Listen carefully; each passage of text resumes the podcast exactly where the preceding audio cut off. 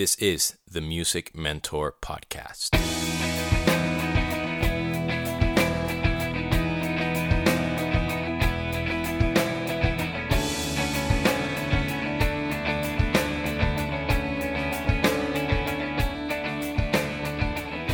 What is up, girls and boys, ladies and gentlemen? This is Demian, your host of the Music Mentor Podcast, and welcome to episode number 142.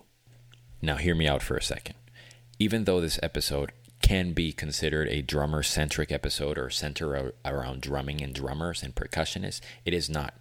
It is actually, for the most part, for singers, guitar players, bass players, keyboard players, and non drummers as to how to speak to drummers, how to give them constructive criticism, and hopefully how to change something that might not be incredibly perfect on your project or something like that. Namely, wink, wink, us drummers that are, are playing either too loud or too fast and you don't know how to approach it. And also, I will be giving you fellow drummers that are listening and don't feel like I'm throwing you under the bus a couple of uh, tricks that I have used to tone down my dynamics and help me immensely to the point where is one of the things that I know I've gotten called for and I've gotten compliments on in the past. But before I get started, as always, I want to give a shout out to the wonderful companies that I endorse Vater Drumsticks, Zildjian Cymbals, Gibraltar Hardware, Evans Drumheads, LP Percussion, Cympad Accessories, Nirvana Handpans, and last but not least, Ultimate Ears in ear monitors. So, if you're a singer, guitar player, you know, band leader, and you're having a hard time finding the right way to speak to your drummer about their volume or their speed or whatnot, I'm going to give you a couple of pointers.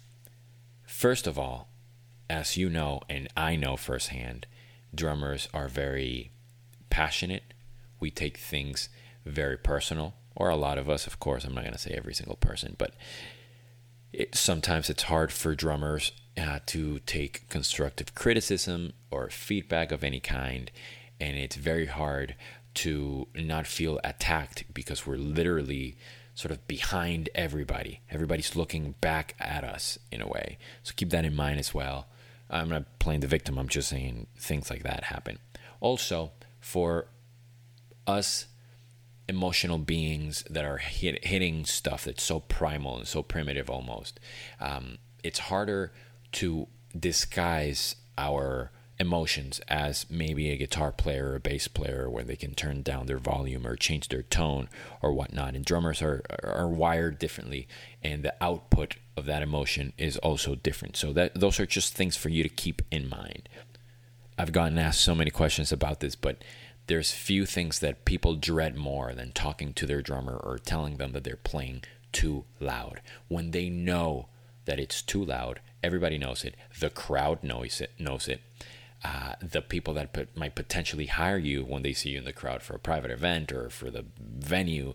If the drummer is too loud, the band is too loud. That's just a fact. So you need to know how to talk to them and how to tell us drummers, how to tell your drummer that they're playing too loud. And just coming out and saying that might not be the best thing because we take things very personally.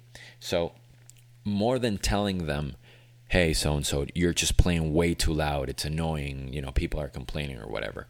Try to show them why it matters to you that they bring down the volume. So, for example, if you're a singer, maybe tell your drummer, listen, whatever your name is, I want you to understand that I my voice hurts a lot every time we're done with the set or by the third time I feel like I'm I'm just going I'm belting way too much and my vocals hurt.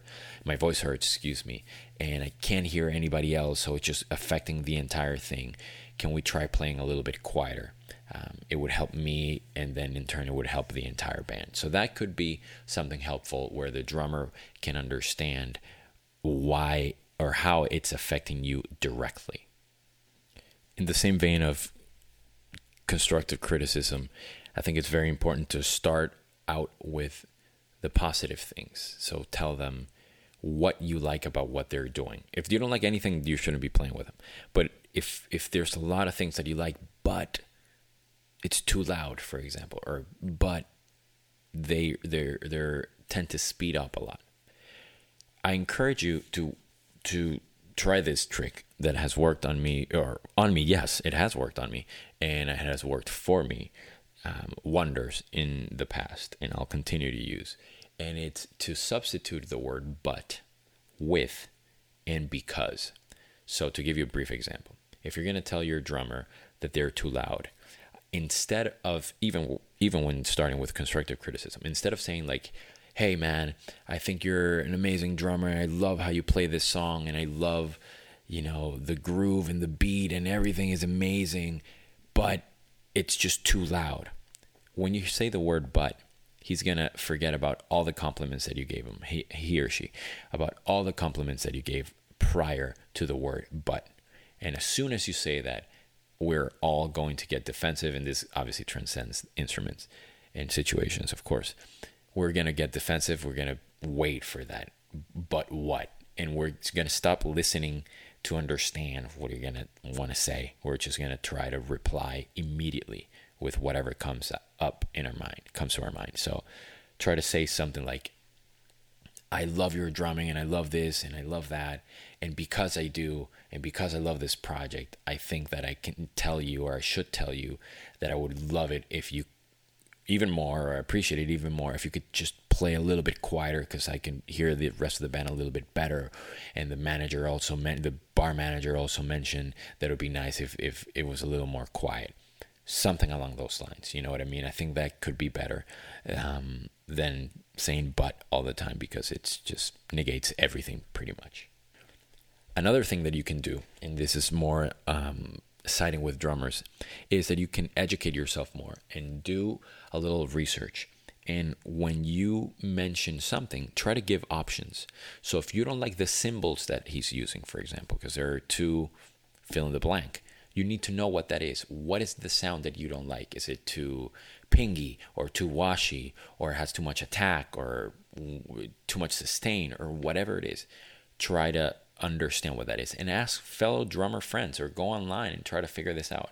Because then you can tell the drummer like hey i love this sound but i think we could use uh, sorry I, I love uh, what you play but it's it's a little too like abrasive or something. Maybe we can use like you know lighter cymbals or darker cymbals or something like that whatever it is that you want. So i think giving options it's cool and the drummer you're going to earn the respect. Not that you need to earn, earn anybody's respect but i guess you do at some point but just keep that in mind because it could be it can make us feel appreciated and better like oh wow the singer or the guitar player they're making an effort to come into my arena so to speak and talk to me about this kind of stuff. That's really, really, really cool. Or I love when somebody tells me like, dude, I love, you know, the drum tone and the this Bowie record.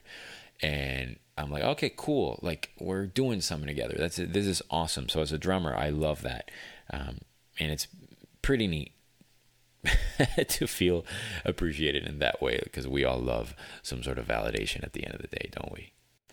And actually, going back to the cymbal thing, technology has developed and brands are creating so many things as it relates to playing in small venues and stuff like that um, that they make quieter cymbals, cymbals that are meant to be um, less volume. Same with drum heads. There are drum heads that are meant for quieter settings and stuff like that. But at the end of the day, the responsibility is also on the drummer to be a fellow musician and play musically and understand, read the situation and know what's up and what kind of instruments he should use to play in whatever setting.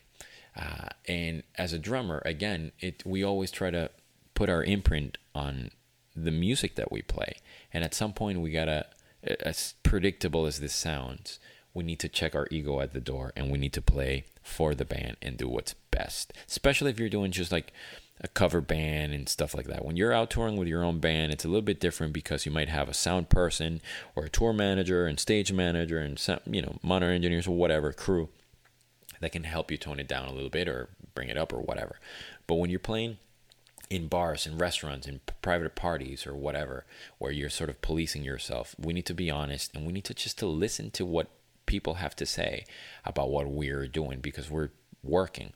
We're trying to make things or you should try to make things as enjoyable for everybody around, not the one drummer in the crowd. You know, you can tell when you play, people people are cringing. You know, they're like turning their faces away or they're like blinking every time you hit the snare drum. Like, it might feel cool, but it's not constructive for anybody. So just keep that in mind.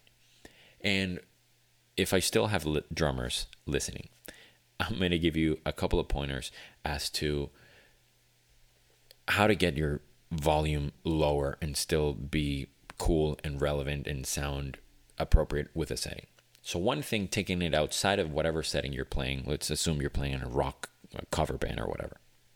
I encourage you to play different styles of music that are that call for a much lower dynamic range or just uh, that have a, more dynamics and so on and so forth, like jazz, Latin jazz, uh, some world music and stuff that's just mellow, chill, or ballads that you like that aren't you know Def Leppard super reverby ballads because those are incredible and then I would encourage you to listen to their entire albums but that's a whole different story. So just take it outside and just play music that is known for being quiet. Let's just say that. Another thing that I suggest the two sort of best things that I ever did for for my dynamics one of them was when I play with headphones on and I played with an along to a song whatever it is I remembered where the the sort of volume knob was turned to. So let's just say from 1 to 20, it was at a mm, 17. I would play the song and then I would play it at 16. And then I would play the song and I would play it at 15 and so and so forth until I could barely hear the song. And your volume starts gradually decreasing almost without knowing. However, this exercise comes with a little caveat or another part of it, which is that I encourage you to try to not change the technique that you're using. So, again, to get a little deeper into the drumming side of things, if you're playing a rock song, if you're playing an ACDC song where you're playing, you know, the hi hat with the shoulder of the stick and you're really leaning into it and you're playing the snare drum, you're playing full on rim shots and you play heel up on that kick drum and you're just burying the beater or whatever do the same thing as you play quieter. Okay, just lower and lower and lower, but don't change the technique. Still hit the hi hat the same way you're doing. Still hit the snare drum the same way you're doing. Still hit the bass. Drum. Why? Because we want it to sound good and full and sound the same way and, and, and, and mimic the colors, right? The, the musical colors of what you played. So there's a song that's meant to be played a certain way. You're not to play Enter Sandman by Metallica playing the bell of the hi hat, and you're not to play just like an open snare drum without, you know, rim shots, and you're not going to play heel down or your kick. That's just not how the song is. So you are capable of playing loud or with the loud technique, excuse me, but are a, a lower volume. Do not confuse power and precision with volume only. Thank you so much for listening. This was the Music Mentor Podcast.